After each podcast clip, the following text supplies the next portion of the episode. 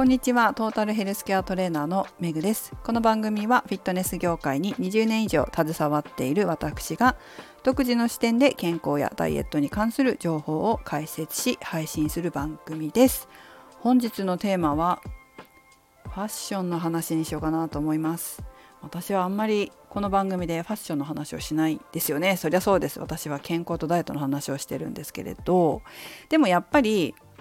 こうダイエットとかして理想の体型になったらおしゃれしたくないですか？まあならなくてもおしゃれしてもらいたいですけども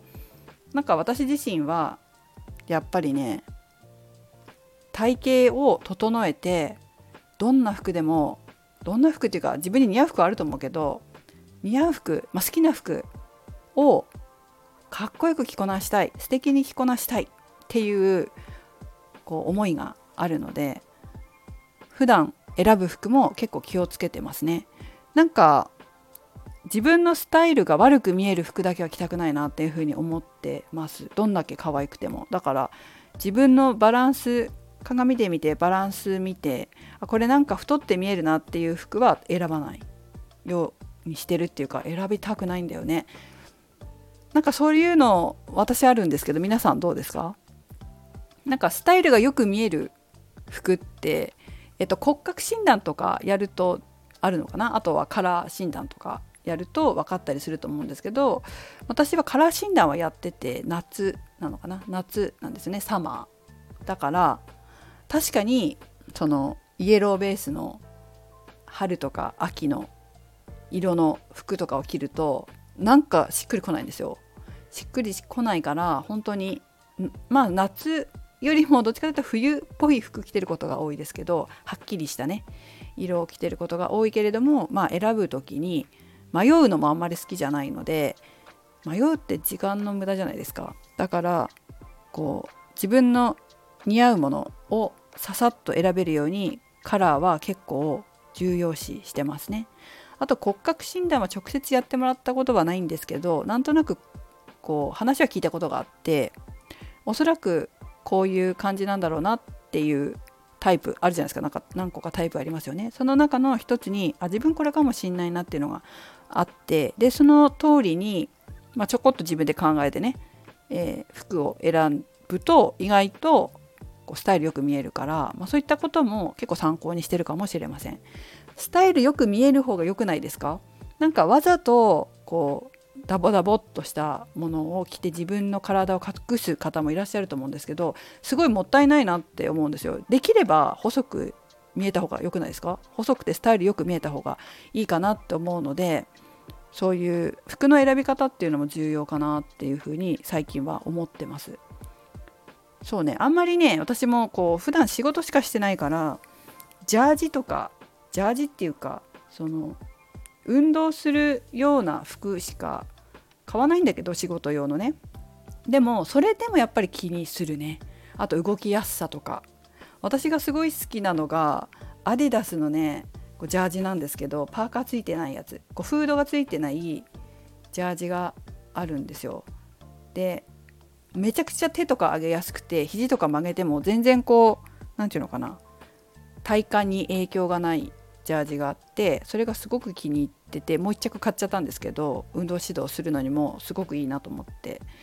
でそれはめっちゃ気に入っててで私あの自分で自分のオリジナルのあ自分のお店のロゴを使ってオリジナルでなんか作ったりしてるんですね。で作ってくれるのはあの近所の近所のっていうか近くのお友達、まあ、世田谷の仲間のお友達なんですけど相談したことがあってなんか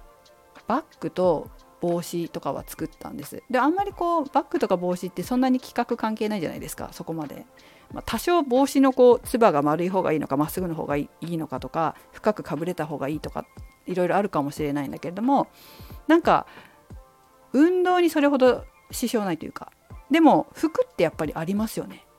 で服も実はジャージも自分で作りたいんですよ。オリジナルのやつをね。気に入ったように作りたいんだけどやっぱり動きやすいっていうのはそしてスタイルがよく見えるっていうのは外せないなっていうふうに思ってます。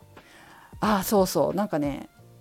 スタイルがよく見えるっていうので思い出したのはティップネスっていうフィットネスクラブ知ってますか？関東の人は知ってるかな？あと名古屋とかそれから大阪とかにも今はあるのかわからないけど、まあ、昔あったな。私はそこでインストラクターとかトレーナーもしてたんですがそこのスタッフが着てたジャージ今はちょっと分かんないけど行ってないから分かんないけどそこでねスタッフが着てたジャージがすごいスタイルよく見えるんですよ。でやっぱああいうの大事ですよねおしゃれでスタイリッシュに見えるジャージってすごい大事だなっていうふうに思ってて私もまあ、今はオリジナルの着てないけどオリジナルのジャージを作る時はやっぱりそういう感じに作りたいなっていうふうに思って相談してます。やっぱりあれですよね。こう何て言うのかな単価高くなるのかなと思いながらそんなにたくさんドット作るわけじゃないからどうなんだろう。でも意外とこう服って単価めっちゃ安かったりするじゃないですか。最後ねセールになると何十パーセント引きってなっててそれでも利益出るってねどんだけ単価安いんだよって思うんですけどだから、まあ、一応相談はしているんだけれどもなんかそんな風にスタイリッシュでかつ動きやすいような自分のロゴの入った自分のお店のロゴの入ったジャージを作りたいなっていう風に思っています。まあ、今のはジャージの話でしたけど、まあ、ジャージだけじゃなくて普段から着る服もなるべく自分のスタイルをよく見せてくれるような色だったりそれから形だったりを重要視していますね。なんかほんとねこう太って見えるようなのはもったいないですよね。骨格診断の資格取ろうかなって思うぐらいかな。こうさ筋肉でボディメイキングできるじゃないですか。ボディメイキングっていうのはその筋肉で自分のなりたい体になれるわけですよある程度。もともと持ってる骨格とかもあるから、まあ、すっごくなれるかっって完全に変えられるかっていうとかなり完全に変えるには努力が必要だとは思うんですが自分のもともと持っている骨格を利用してこうスタイルよく見えるというか、まあ、そういったことはかなりやりやすいと思うんですよね自分のもともと持ってる骨格を利用するっていうのは。まあ、その骨格を利用しながらスタイルを自分の理想に近づけていってでその理想の体型になってさらにファッションを楽しんでいくっていうのは、まあ、日々の生活の中ですごい大きな楽しみの一つなんじゃないかなっていうふうに私は思ってます皆さんはいかがでしょうか？ダイエットの醍醐味ってただ脂肪を減らすだけじゃないって私は思うんですよねだから本当体重だけとか見てるってもったいないと思うんですよ。もう最初もう本当ねでも人によって違うんだけど最初はどうしても体重見ちゃうみたいなのよ。大体。で体重私は体重よりも体脂肪率を重要視してるのは体脂肪率がやっぱりある程度減ってくるとボディーラインが出てくるから、まあ、大体目安は30%ぐらいなんですけど体脂肪率、まあ、30%以上の方っていうのは大体30%をぐらいになってくるもしくは超えて20%台に入ってくると本当どんどんボディーラインが出てくるんですよね。そうすると私は絶対にボディメイキングの方に移るようにするんです。その方が楽しいからダイエットが。でボディメイキングしてくるとどういう体型になりたいの？どういうふうにこう体していきたいの？っていうふうに聞いていくとただ痩せるだけじゃなくてこうウエストが細くなったり理想のこう何て言うのかな？バランスになったりとか足が細くなったりとかもあると思うしお尻の形整えるとかもあると思うんですけどあと背中とかね、まあ、そういったことを考えながらダイエットしていく、まあ、ダイエットしていくにしても今度ボディメイキングするっていう風になると食べ物だけじゃ無理だから。筋肉だから。筋肉だよね。そうだね。あの脂肪じゃ形整えられないけど筋肉だからこそ何て言うの？形が変えられて自分のある程度好きな通りように形が変えられて理想の体型になれるわけだからやっぱり運動も特に筋トレが大事になってくるわけですよ。まあ、筋トレって表現が悪いのかな？なんかほんとボディメイキングっていう感じですよね。自分の体を作っていく。これがやっぱり楽しくなってくると服を着るのも自分の体に似合うそしてうんと痩せた体がこうはっきり分かって自分の自信になったりするのでいいなっていうふうに私は思ってます。